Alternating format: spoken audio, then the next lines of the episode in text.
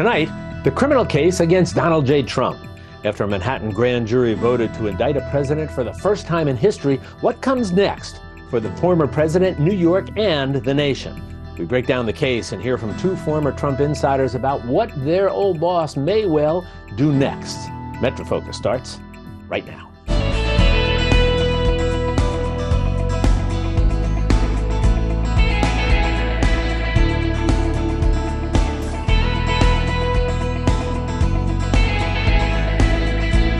This is Metro Focus with Rafael P. Roman, Jack Ford, and Jenna Flanagan. Metro Focus is made possible by Sue and Edgar Wackenheim III, Philomen M. D'Agostino Foundation, the Peter G. Peterson and Joan Gans Cooney Fund, Bernard and Denise Schwartz, Barbara Hope Zuckerberg, and by Jody and John Arnhold. Dr. Robert C. and Tina Sohn Foundation, the Ambrose Monell Foundation, Estate of Roland Karlen.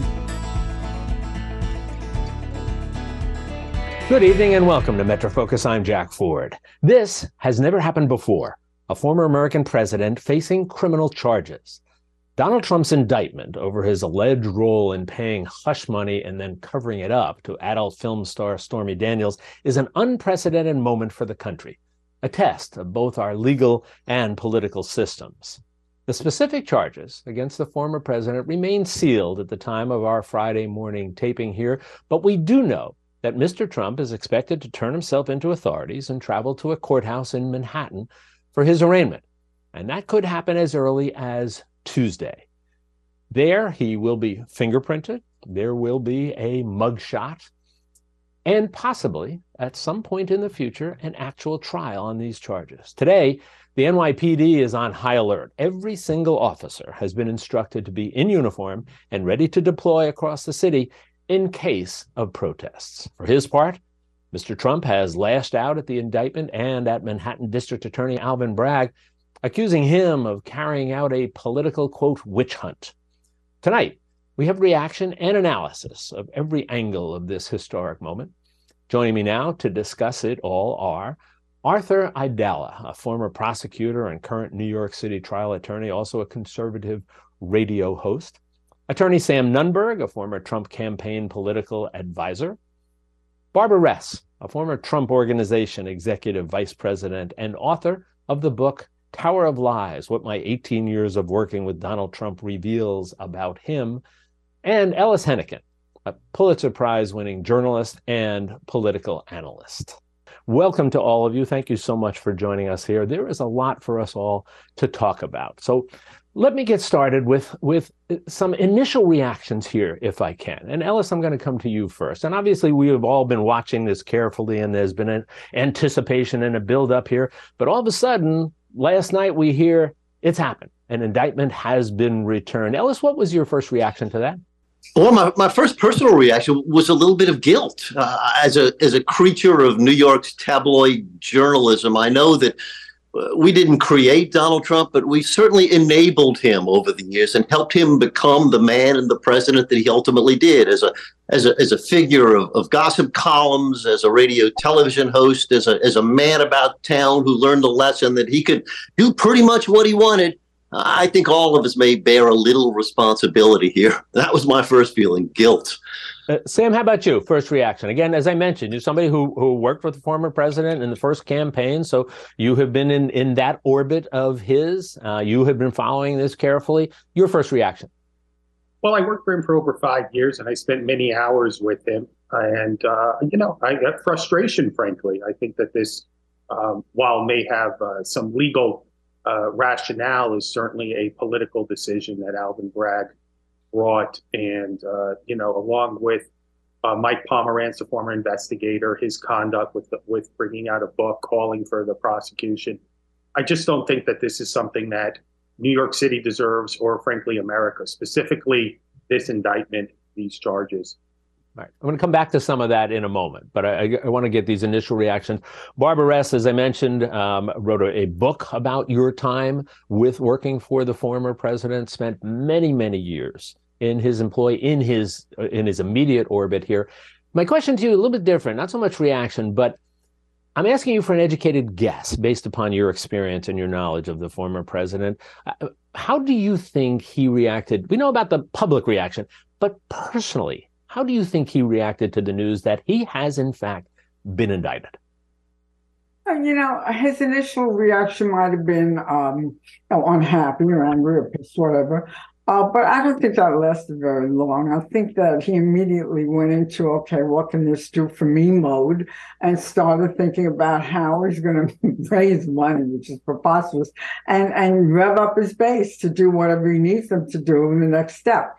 But I don't think he thinks he's going to get convicted. I do not think he believes that there's a chance that he's going to get convicted. And Arthur, that brings us to you. We're, we're going to have you be our instructor throughout the course of, of this session today, as somebody who has lived in the in the criminal justice world in New York. First question to you is that um, in the introduction, I mentioned an investigation into the payment of hush money. And then I mentioned the cover up to it, specifically for a particular reason. And, and that is this generally speaking, is it a crime for one person to pay another money and the other person to agree to take that money and in return not to talk about something that happened between them. Just that scenario. Is that a crime? I certainly hope not, because my file cabinet right over there has about six files in it of of me crafting those types of agreements. Right. Um, right. This is still the United States of America, the land of the free, hopefully, mm. and um, you know people can are. It's totally legal to make those kinds of agreements. It's, it's confidentiality agreements. Right. There's nothing wrong with that whatsoever. So then let's take this a step farther. Now we haven't seen the charges yet, but we know the essence of, or at least we think we know the essence of what they may well be. Uh, give us uh, your best sense here from a prosecutor's perspective as to what these charges might say. How do you get from, or how do the prosecution alleges they get from this incident, paying money, which, as you said, is, is not a crime, to something subsequent to that that the prosecution apparently now is going to allege is a crime? Okay. So, in the scenario that I spoke of, when I do this privately, none of those documents are filed anywhere except in my file cabinet, literally. Um, if someone violated the agreement, then maybe you take them to court, and those documents now maybe become public. But normally, the reason why you're paying the money is everyone keeps their mouths shut, and if they open their mouth, then they they got to not only give the money back, but then they have to give probably three times back, triple damages. But here, this is a the, the word unique is going to come out of my mouth a lot of times today. Um, there's a unique situation where documents had to be filed regarding the payments to Donald Trump's lawyer at the time, Michael Cohen. And what they're saying is those documents contain false inter- information called filing a false instrument. Now, that is a misdemeanor charge. That is a lower level charge. But there is a, a, a part of the law that says if you're filing the false instrument, uh, to commit another crime, and here they're saying it's federal election fraud, uh, then you can elevate the misdemeanor to a felony, which makes it a much more serious crime. And it also extends the statute of limitations so that the amount of time that Alvin Bragg had to prosecute this case is extended considerably. And, and that's an important note, the, the statute of limitations um, there. All right, um, I'm, I'm going to come back in a minute. I want to talk about what's going to happen, the procedures, and then I, I want to get again some more, some bigger picture issues here. But um, Sam, let me come back to you because you said you you had frustration here. Um, you you said this may not be the right thing for the country at the time. Uh, uh, my question to you is this: Given what Arthur has explained to us, what we anticipate the, the prosecution's allegations are going to be. What is what is your reason for your sense of frustration, your objection? Is it because you don't believe that these allegations, if true, we don't know if they're true, they are merely allegations at this point. We need to stress that. And the former president, as with anybody else, is presumed innocent unless and until proven guilty beyond a reasonable doubt. But is your frustration be, because of the fact you don't believe that these outlines suggest a real crime, or is it because of the fact that it's being directed at a former president? I think that you have to take a, a thousand, you know, a thousand foot view here. They've they've been looking to prosecute Donald Trump. Alvin Bragg ran on prosecuting Donald Trump. This case, I know for a fact because my grand jury testimony under the Mueller investigation was frankly centered around it, was passed by the SDNY. Michael Cohen continues to say that he pled guilty to this crime. Yes, he pled guilty to get to to this crime of making a payment that violated uh, that violated federal election law because it was over the it was over the limit. However, it doesn't necessarily mean that Donald Trump violated the crime. I know for a fact, having worked there once again for five and a half years, Barbara would understand this during her time. Donald Trump's concern when it, it with with extramarital affairs was frankly for his wife. It was frankly he doesn't want to go through a divorce. That was primarily his concern. And when we get to the federal election law component, which takes this charge from a misdemeanor to a felony, uh, you know, many people have argued, including former FEC chairman, that if you could show a dual purpose for the payment, which I believe Donald Trump's main motivation, frankly, was Melania Trump. I don't think he cared about the general public knowing whether or not whatever Stormy Daniels was claiming, especially because he was running, let's remember, against Hillary Clinton and Bill Clinton at the time, that this would not be a crime that he committed to make this a felony. So that's that's my my position there. I am not arguing whether or not Donald Trump did not commit a crime vis-a-vis January 6th. I'm not arguing whether Donald Trump has not committed a crime or should not be indicted vis-a-vis in keeping those classified documents at Mar-a-Lago for over two years and refusing to give them back. This specific instance, along with Alvin Bragg's prosecutorial policies, frankly, mm-hmm. me, just stinks right. and smells of political uh, persecution, and it's an arbitrary decision. Ellis, how about this? And and one of the things we've seen in the past, and there's always been debates about what's the best way to choose our prosecutors and our judges. Should we elect them, where they go out on campaign stumps and make promises and and take uh, uh take political partisan positions, or should we appoint them some other fashion? Um, in New York, we're talking about elections here, and Sam talked about some of the the things that uh, the Trump camp is saying that Alvin Bragg said to get into office. So, can you have both? Can you have politically motivated? But still a, a genuinely based criminal indictment and prosecution? Can the two coexist? Well, sure. If you have people of integrity doing it, uh, I mean, you make a perfectly good argument, Jack, an intellectual argument about the, the benefits of one approach or another. And, uh, you know, maybe we'd be better off with some other system, but that ain't the one we got. Hmm. The one we have is that the prosecutor in, in New York County is elected by the people here, and he needs to run for office and raise campaign funds and do all the other things we expect politicians to do, and at the same time make decisions based on justice and fairness and decency and the and the kinds of things we want good prosecutors to do. Yeah, Barbara, back to you again, if I can. Yeah, we will. We will. Uh, good. I, I'm. I'm sure we'll all recall the trial of former Senator John Edwards. Remember, he was he was running for president. It, it, the primary hadn't taken place yet. He was charged with something fairly similar, using campaign funds to hide a personal relationship. He went to trial. His defense was, "I did this to protect my family. I did this to protect my wife. I made a horrible mistake. That's why I. I wasn't doing it to get." An advantage in a political campaign. Now, it essentially worked for him in that trial. There were some hung, hung jury questions, but things eventually, he did not get convicted and certainly didn't, didn't have to pay any consequences for it. So that is backdrop. Barbara, to you, you know the former president. It, what is your sense about if this happened? And I'm underscoring the F, all right? We know certain facts took place. The question is, real question is going to be what's the interpretation of those facts? But if it happened, your sense, would he have been doing that solely to protect his family, or do you think there would have been other motivations? Absolutely not. Okay, you know, I don't know what Edward's life and the rest of his life, or whether you know he fooled around before. And by the way, there was a uh, witness issue with that uh, trial.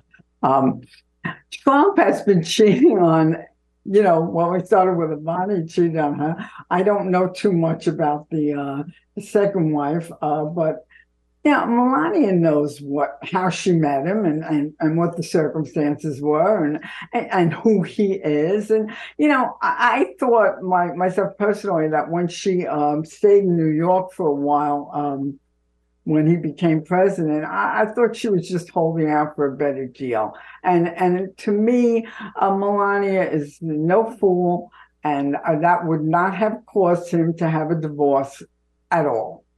Yeah. Um, and obviously this this is something that may well be litigated. We don't know if there's going to be a trial, how things are going to work out. So Arthur, again, as our instructor, our professor here, walk us through what the former president is going to quite literally and figuratively be walking through when he comes here for his his arraignment, that first court appearance. Sure. Let me just comment real quick on what Barbara said. Sure. That's not the argument that Mr. Trump's lawyers want to hear. In other words, they want to hear that he was, he paid that hush money having nothing to do with politics, only having to do with his family. Right. If that's the case, the jury believed that, then he's acquitted. He's found not guilty. Yeah, so we'll, we'll, we'll, we'll, get to more of that in a second because I do want to, you know, take a look at both perspectives here. What the prosecution is going to say, what the defense is going to say here. Um, so, but it all starts so with that. It all starts with the arraignment. Right there, explain okay, it to so us. So here's what's going to happen. Let me let me back up to yesterday. Mm-hmm. I know everyone here, Jack, so so you understand. I know the no, prosecutor. That's, that's why you're with defense, us. That's I know the defense attorneys. So, um, President Trump, when he got the call from his lawyer telling him that he was indicted, initially was in somewhat of a state of shock, mm-hmm. and he was very quiet and subdued about the whole thing. Um, they were oh, they were told that nothing was going to happen for several weeks. So out of the blue, to get this phone call as a lawyer who's been told by the prosecutor who's in charge of the grand jury, you're not going to hear from us for a couple of weeks, and then the phone rings, and a couple of days later, oh yeah, you're he's the president of the United States is indicted. Everyone was a little bit of a state of shock, including President Trump. Mm-hmm. Some time a little bit later, he then um, was in a much more of a, a, a, combative mood and figuring out a way to turn uh, lemonade lemons into lemonade. Um, he'll only have so much control over the process next week at the arraignment. Um, typically, he'd have no control except maybe to negotiate his his surrender date, the exact mm-hmm. date where he's going to when he's going to surrender, not where, etc. But because this is such a unique situation, that the Secret Service at the highest levels are going to be very involved, coordinating with uh, to some degree, a lesser degree, the NYPD. To a large degree, the New York State court officers, mm. um, and they have to coordinate a way for uh, I will just look. All I can tell you, Jack, is how it would typically work, right? And how I'm predicting it would work. The entrance to the district attorney's office is at One Hogan Place, named after the legendary district attorney Frank Hogan. Right. Uh, they may the, the, the Secret Service may set up one of those curtains. You see them in New York all the time during the United Nations when hmm. heads of state are walking in and out of the various hotels. So setting up one of those curtains where President Trump would get out of the car and you wouldn't even see the door opening would be behind this curtain that leans right up against the car that would go right into the building which is very close off of the sidewalk i was there on wednesday there is a corral right across the street it's a small street and there will be as much media that can fit in that corral as possible mm-hmm. on wednesday when i was there where there was supposed to be nothing that took place there were dozens of cameras there for nothing so we can only imagine what's going to be there for something um, Donald Trump will go in there as soon as you walk into your left. They're there elevator banks. Just I think it's either three or four elevator banks. He'll go up to one of the floors of the detective investigator's office of the Manhattan District Attorney's office, and that's where he will be fingerprinted. It is no longer a fingerprint where they use ink. It goes on a piece of glass that is now digital. Um, he will have that famous photograph. It'll now trump um, part of that term, but it'll trump uh, Frank Sinatra's famous mugshot, and this will be the most famous mugshot of all time. Um, he'll have that that photo. Will we see? Let me interrupt one second, Arthur. Will that be made public immediately? No, it shouldn't be. I mean, we shouldn't even know that he's been indicted immediately. So, okay, all, you know, all bets are off here. So the the mugshot and the photographs will take place. Probably, my guesstimate is around 8 a.m. Whatever morning this is. They're talking about Tuesday. It could be Wednesday. And then President Trump will just sit there with his Secret Service protection agents, with uh, the detective investigators from the Manhattan DA's office. Probably there'll be some court officers hovering right around outside.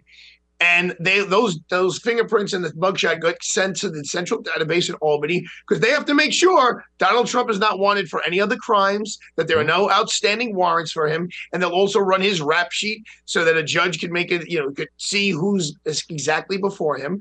Once those documents come back, It'll either be right before lunch, but right now they're predicting it'll be right after lunch, which is total malarkey because they can get right. this whole process done in two hours. Right. But um, you know, on a case like this, and then within the building on the seventh floor, there's a, uh, a, a elevator bank that also now connects to the courthouse. So he will not have to leave the building to go into the courthouse. He'll enter into the courtroom. Um, I guess he's not going to have to wait for other cases to be called. I think they'll be mm-hmm. ready for him. Mm-hmm. Um, he'll be in front of uh, Judge Merchan, who is the judge who presided over the Trump Corporation trial uh, before, I believe that was before the holidays or around the holidays. Um, and it, that'll that'll be in my opinion, less than a two minute proceeding. Right. It'll just be they they'll tell the, the counts in the indictment, but they'll ask him to waive the official reading of it, which he will. They'll ask him what's what's your plea. Usually the attorney says not guilty. Here, President Trump may want to say himself not guilty. Mm-hmm. And then they'll set it down for 30 days to 45 days for a conference and then they'll figure out how to get him out of the building. Right. Again, using the court officers, but the Secret Service will be heavily involved, and and it's all about safety. So right. normally, when I like when I tried the Harvey Weinstein case last right. uh, three years ago, as soon as we walked out, the media was right there in our face. So they'll am, be they'll be kept. They'll be one, they'll one, one quick way la- out of the way. Yeah, one quick I, last question here, and then I want to jump in a couple of things. Sam, hold on a second. Uh, Arthur, generally speaking, do, are defendants, at least for some maybe short period of time, handcuffed during this process?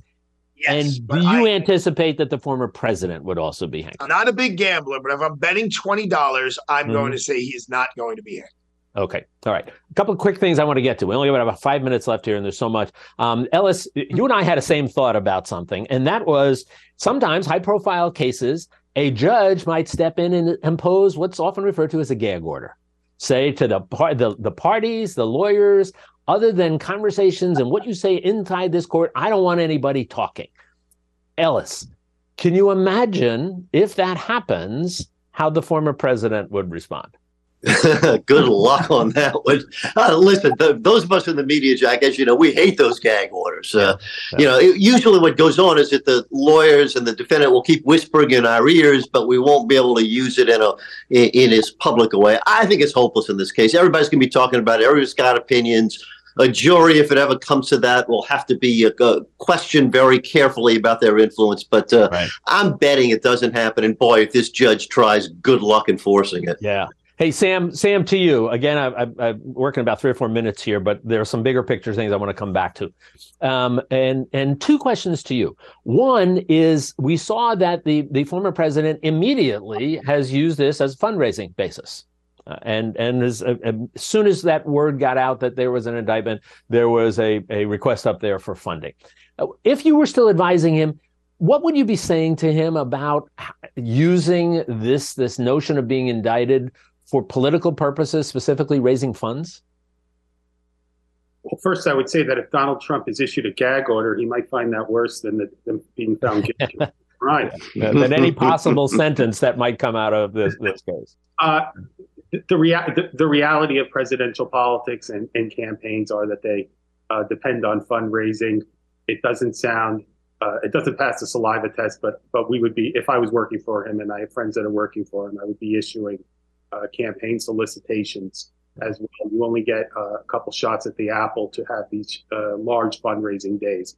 So, may, so once again, I know that may not sound like the answer people want to hear, but that's just right. the reality of the political world we live in. And, and Barbara, to you, yeah, Barbara, jump in to you about this. I was gonna, this is a man that was going to finance his own campaign. I mean, it's, it's he'll do anything for money. He'll cheat a contractor out of ten thousand dollars because he can, because it's ten thousand uh, dollars.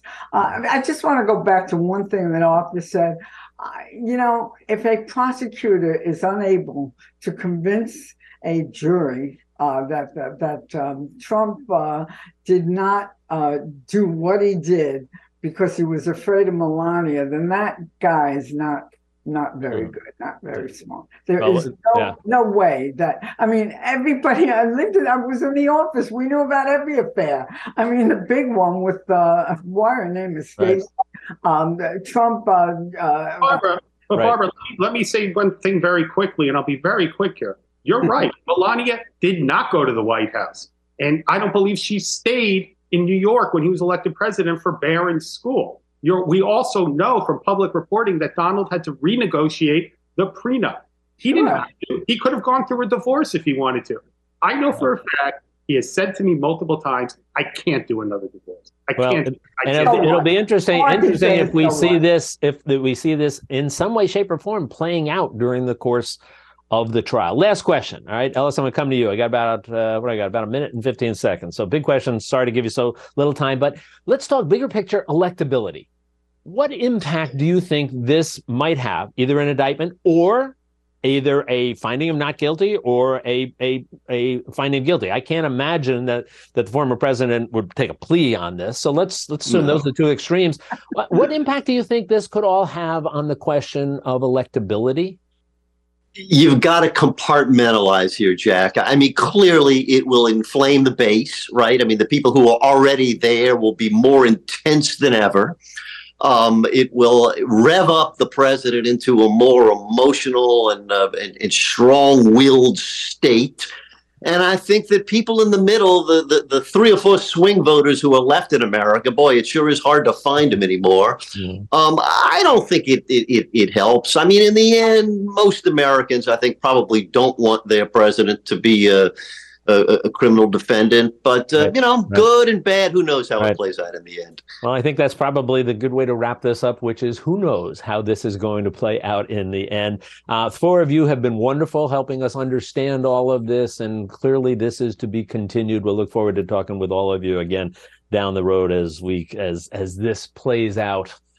Eventually, perhaps in a courtroom. So, uh, Barbara, Arthur, Sam, Ellis, thanks so much to all of you. You all be well now. Thank you. for Thank having you. me. You. Good to be with you. Thanks for tuning in to MetroFocus. You can take our award winning program with you wherever you go with MetroFocus, the podcast.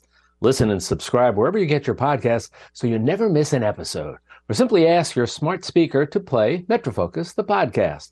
Also available at metrofocus.org, WLIW.org slash radio, and on the NPR One app.